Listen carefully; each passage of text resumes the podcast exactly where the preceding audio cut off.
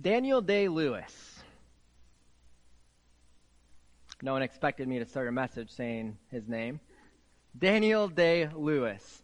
Renowned actor, three time Academy Award winner, best known for his extreme method acting. You guys heard of this method acting business before? It's, it's when, it's when actors go about extreme measures to truly understand the character they're going to portray in a movie or in a play, often leading them to do just kind of crazy things. And Daniel Day-Lewis seems to be the king of the method actors. I want to give you some examples. He was in a movie in the early 90s, I think. I was like three, so I'm not sure if it was early, early 90s or late 80s or whatever, but Last of the Mohicans you guys may have seen it. To prepare for his part, he lived in the wilderness for a month. And this isn't like an RV. This is like straight roughing it, learning on the fly how to hunt and skin animals and all this stuff to get into the mind of his character he was going to portray. For his role as Abraham Lincoln in Lincoln, he made every single person on set refer to him only as Mr. President. Steven Spielberg had to call him Mr. President. Steven Spielberg. The director, hey, Mr. President, hey, Daniel, he won't answer. He won't acknowledge him. Mr. President, yes. He stayed in character for three months. For three months of your lifetime, A. Abe Lincoln walked this earth. name was Daniel Day Lewis, but there you go. Last one I'll share this time. Uh, Gangs of New York, to prepare for that, he played this brutal guy, and it, from back in the day, a period piece. He refused to wear his winter jacket between takes in this series, in, the, in this movie, because his character would never wear one of these modern down-filled jackets because they didn't exist yet. So he wouldn't wear it, and he was shooting in the dead of winter. Well, he caught pneumonia he refused to take modern medicine. He almost died. He almost died, all so that he could embody this character he was portraying. It sounds a little crazy, but it's earned him three Academy Awards. He's well known as one of the best modern actors of his day. He would really seek to get inside this character, seek to understand the motivations and the internal life.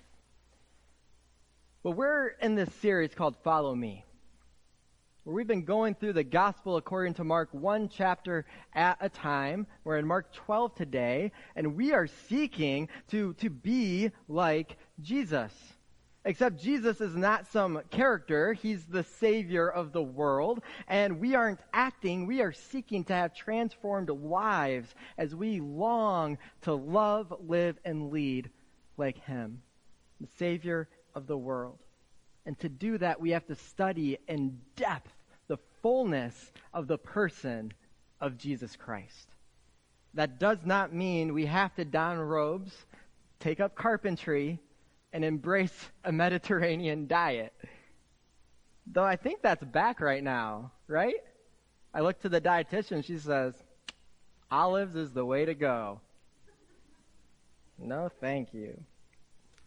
It doesn't mean we have to go to those types of extremes, but it does mean to draw close and truly seek to know this person, this God, Jesus Christ. In fact, that is our lifelong pursuit, isn't it, as followers of Christ, to seek to know Him deeply?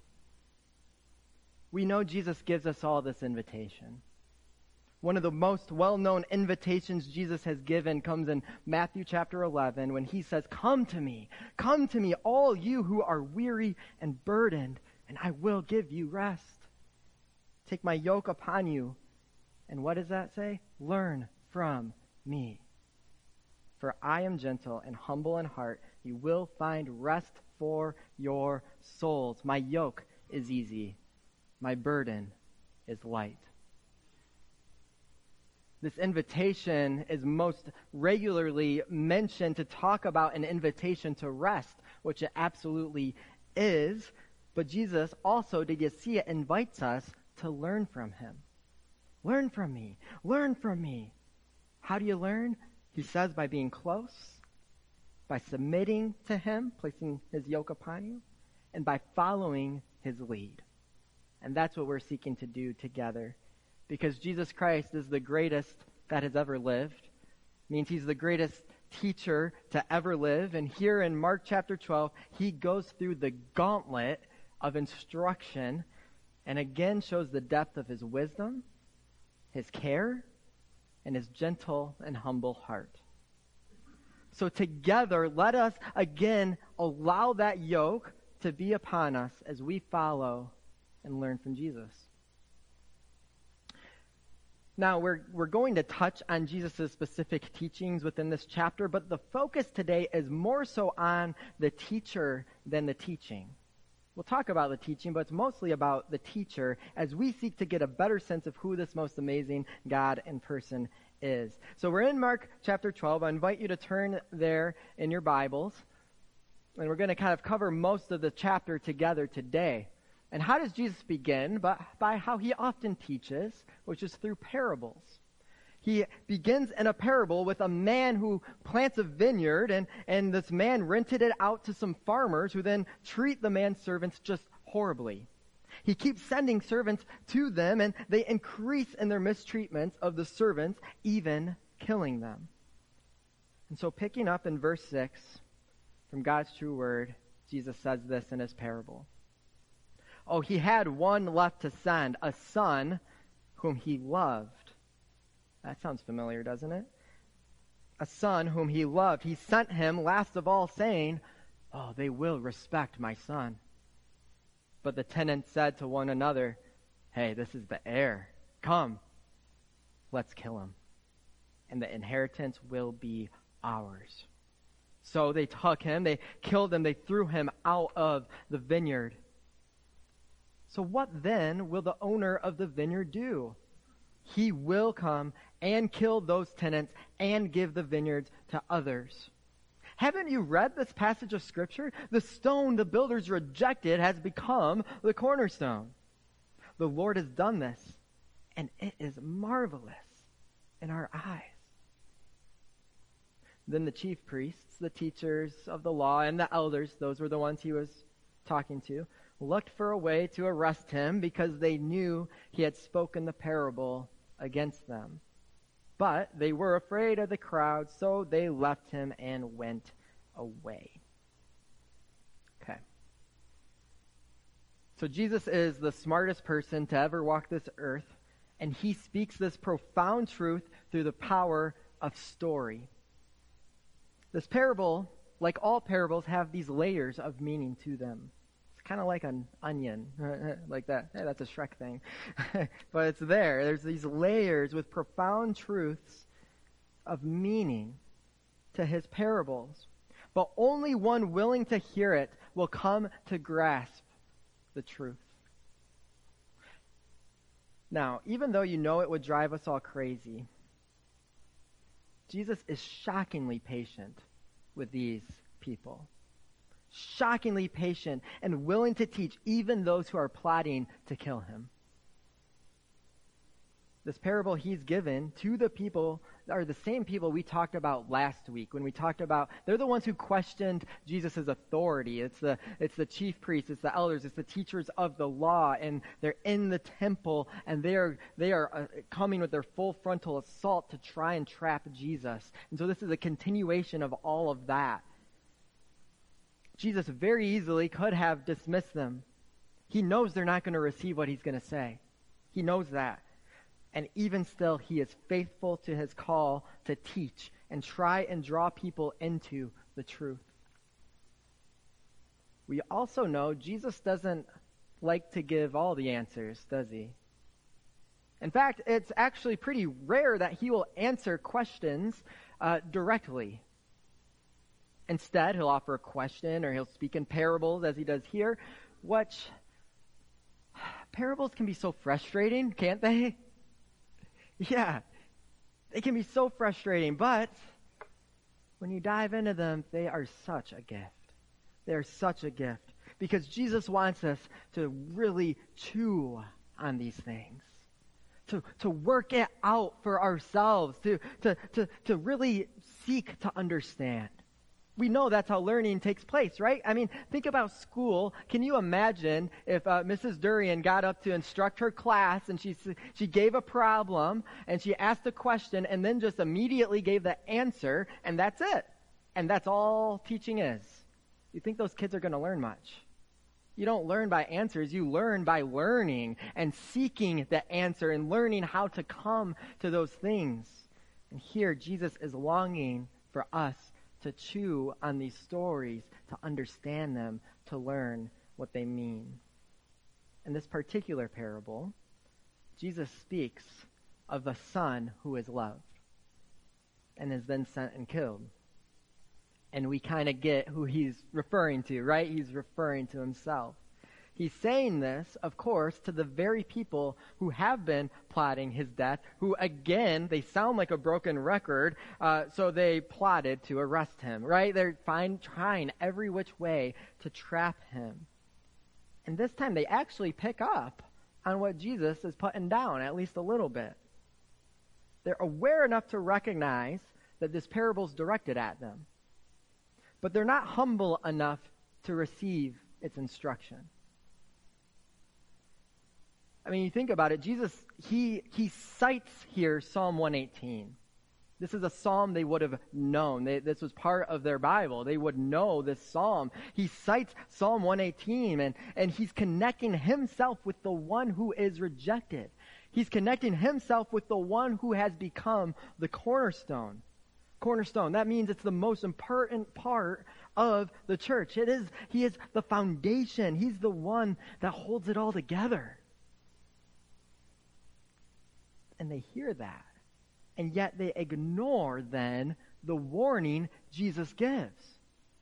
Because you heard that parable. If they're the ones representing the tenants, after the son is killed, the one who sent the son will enact his vengeance upon them. But they didn't pay attention to that part, did they? You would think that would draw them to action, to, to think about this a little bit, to maybe repent of what's going on. But no.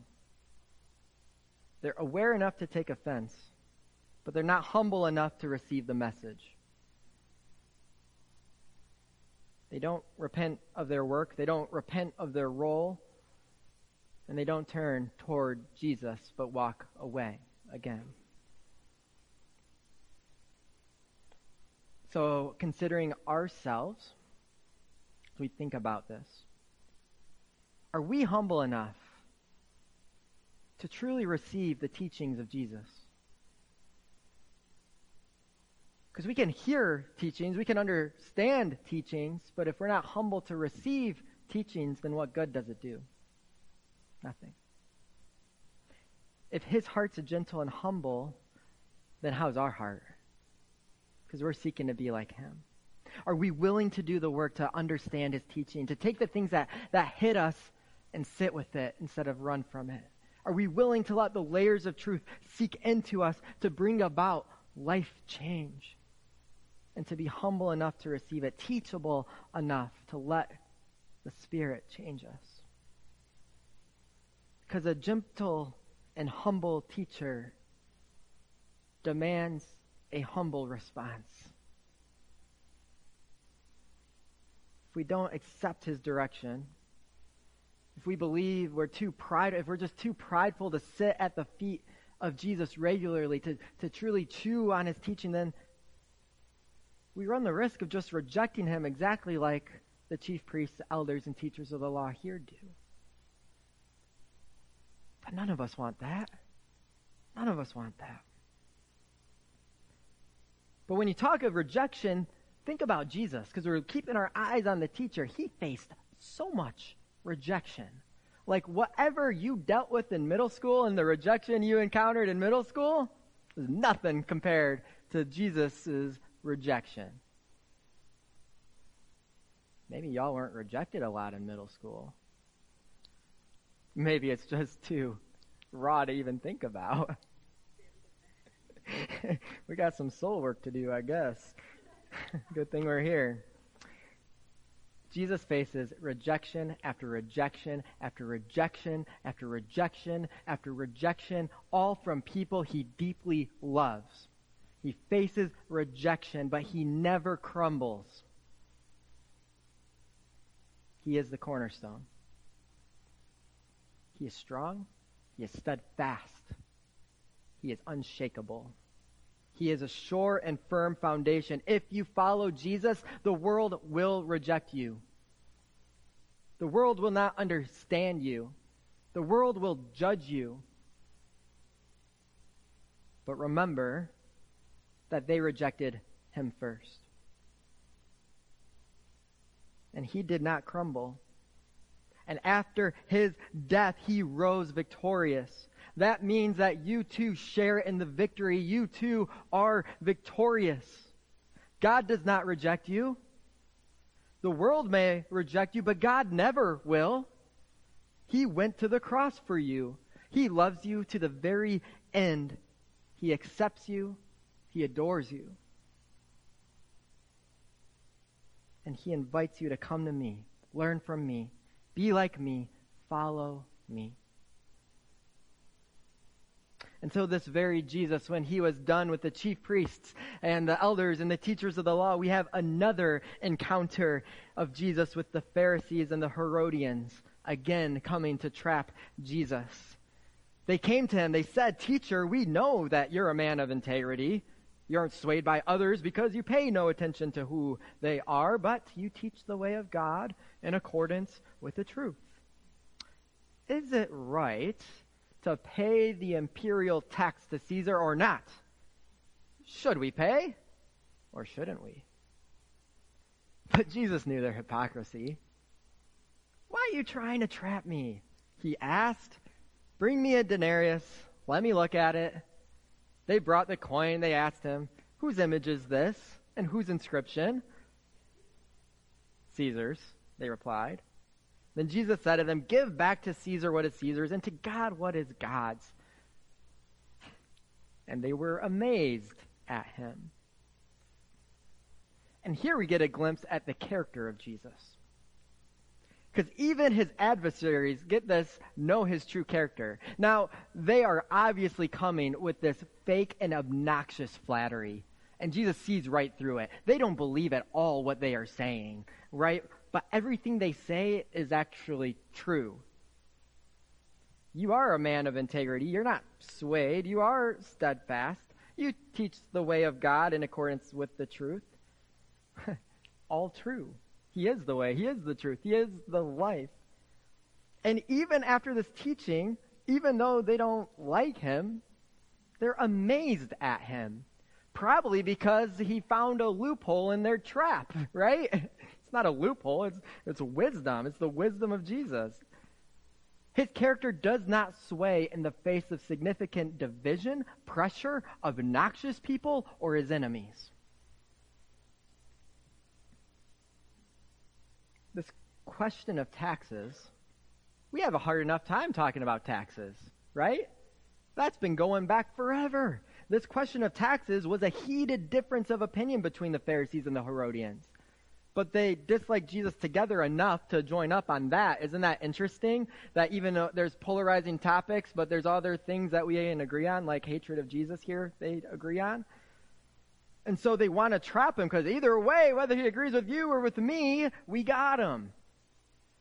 The difference of opinion was Pharisees wanted nothing to do with paying taxes. They didn't want to give Rome anything. They wanted, they did not want to be under their rule. The Herodians did not mind paying the taxes.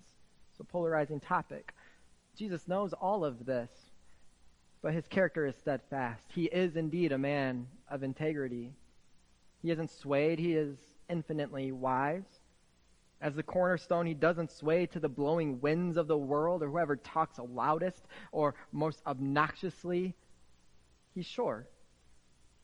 His character, even his love, it's unflinching no matter the circumstances. Character and integrity. Two, two highly important words. It's holding fast even in the face of great pressure or division. Remember, Jesus is the blueprint for all of us to follow. We're longing to live and to have this Christ like character.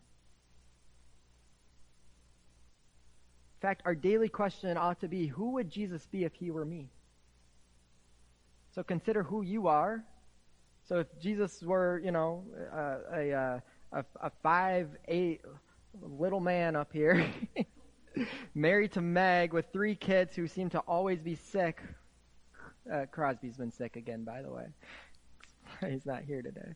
He's doing better.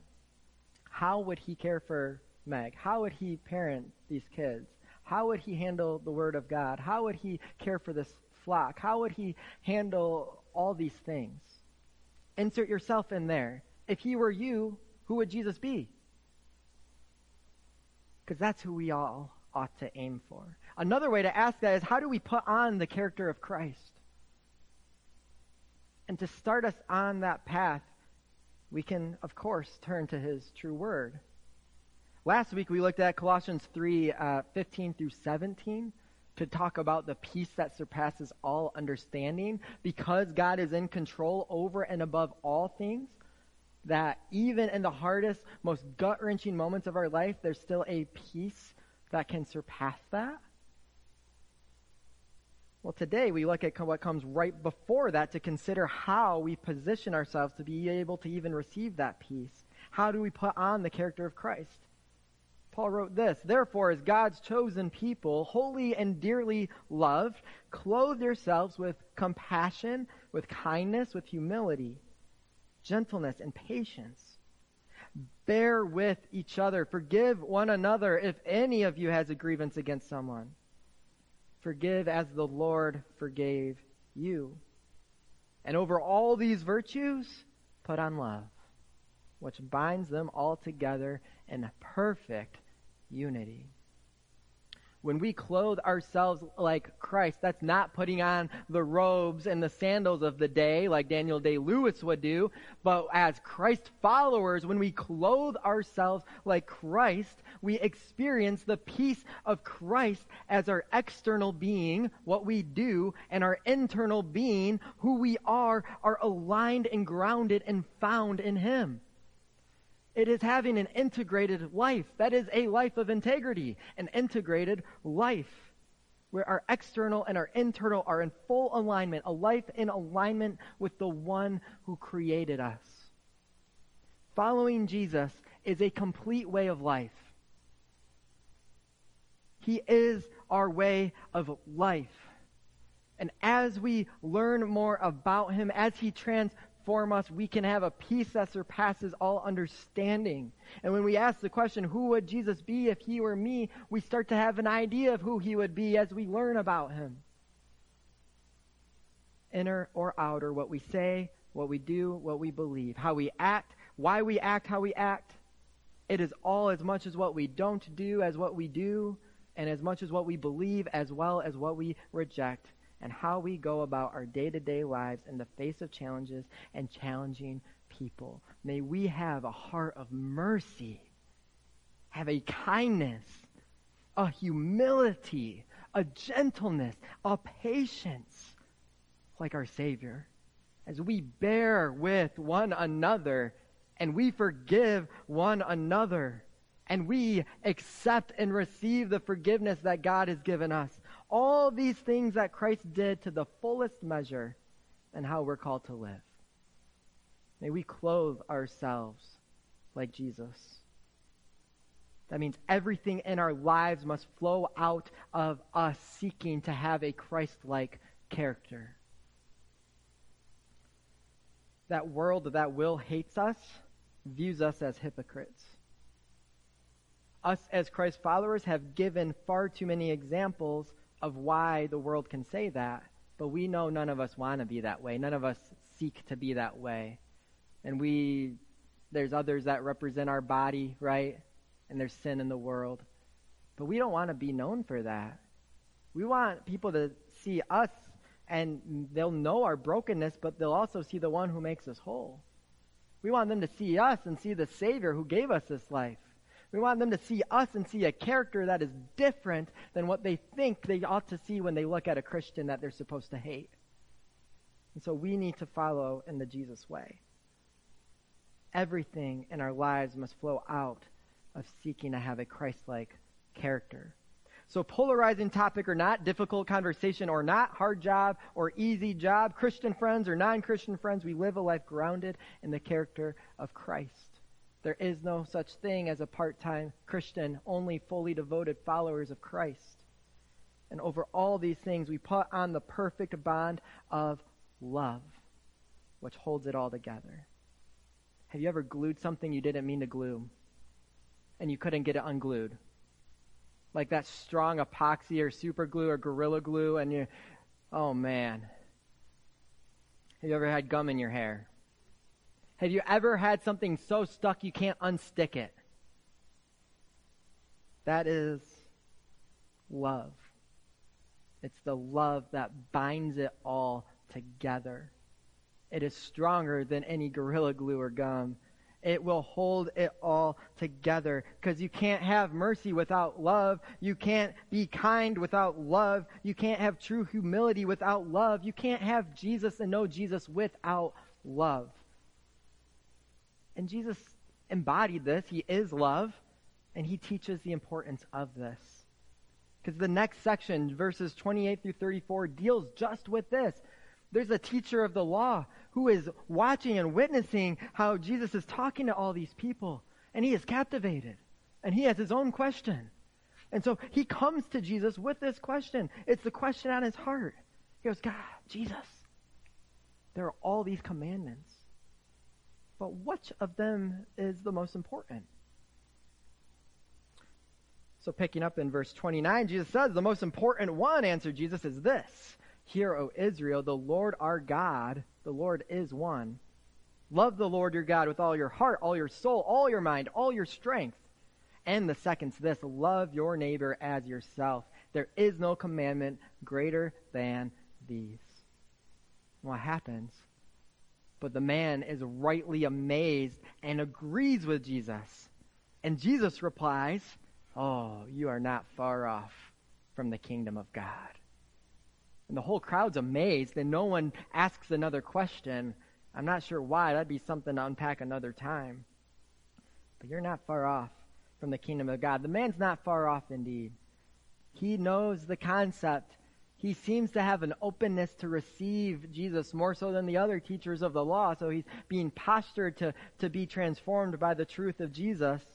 He's learning in the knowledge of Jesus. He needs now only to see that the love of which the commandment speaks is standing directly before him.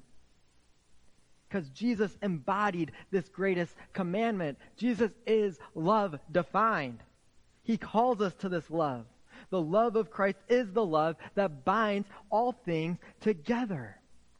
And how he calls us to live is bonded and hinged upon the call to love our God the one true God, and to love others with everything we got, with that same strength of love, just as Christ Jesus has loved us.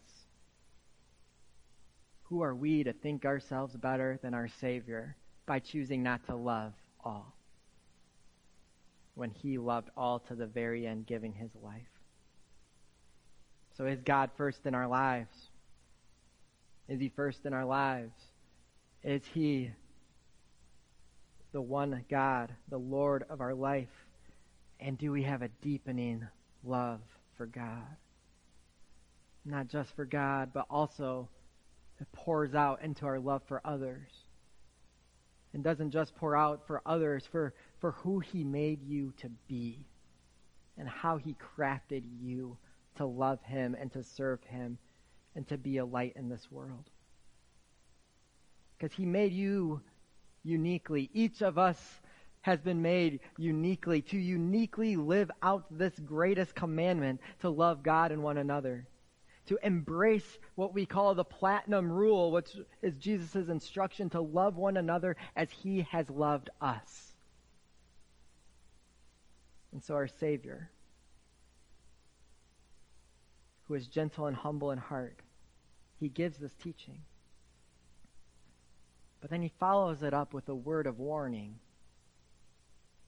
Don't just follow the commandment, At the heart of love is a heart grounded in Christ. And if Christ is gentle and lowly, we must watch out as he instructs because in our humanness, in our tendency towards sin, we can quickly fall back on pride, and love and pride are incompatible. Jesus says, as they, he taught, watch out for the teachers of the law. They like to walk around in flowing robes and be greeted with respect in the marketplaces and have the most important seats in the synagogues and the places of honors at the banquets. They devour widows' houses, and for a show, they make lengthy prayers. The men, these men, will be punished most severely. And then Jesus sat down opposite the place where the offerings were put and watched the crowd put in their money into the temple treasury. Many pe- rich people threw in large amounts, but a poor widow came and put in two very small copper coins, worth only a few cents. Jesus, calling his disciples to him, he said to them, Hey, truly I tell you, this poor widow has put more into the treasury than all the others. They all gave out of their wealth, but she, out of her poverty, put in everything, all she had to live on. They put in their dollars, she put in her heart.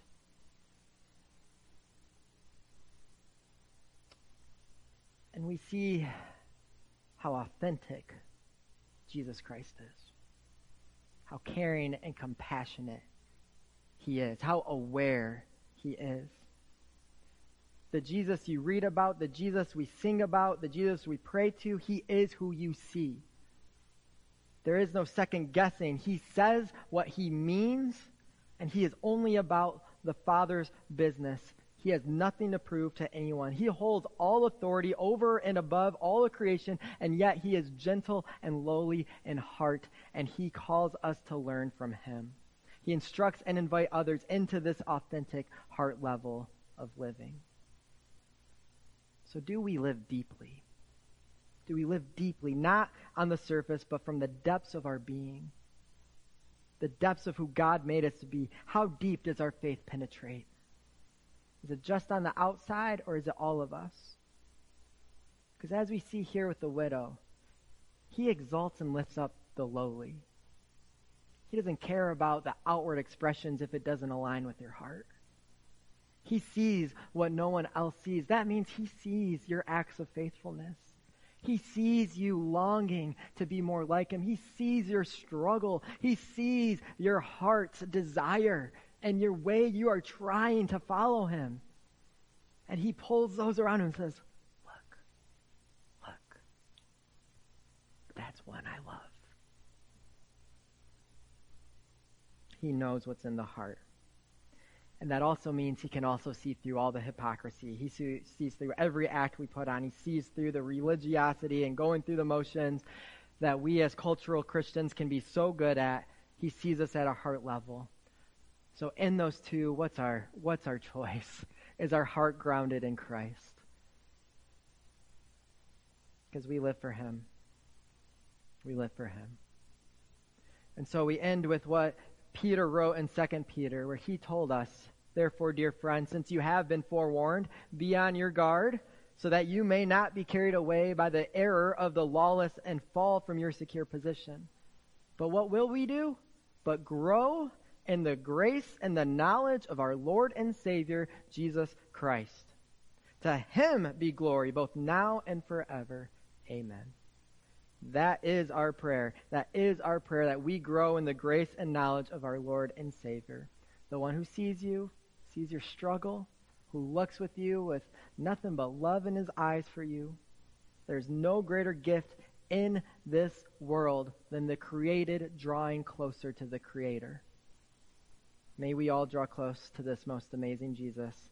Take his yoke upon us and learn from him who is gentle and humble in heart. In the name of the Father, Son, Holy Spirit. Amen. Let's pray. Jesus, we thank you for sharing your heart with us. We thank you for inviting us to learn from you, to be yoked to you, to follow you. We thank you for being a shining example of what it means to be human and the most clear example of who you are as God. Do your work in us now through your Holy Spirit so that we might be transformed more into your likeness. The rough edges within us, may you sand away. The darkness within us that we long to stay away from, may you bring out into the light as it's met with your grace. Confusion within us, may you bring your peaceful answers and the assurance that truth is found only in you. And at the heart of it, God, we long to follow you, to have a character like you, to be authentic like you. So may you have your way in us, not just now, but this day, this life. Have your way in us. In Jesus' name we pray. Amen.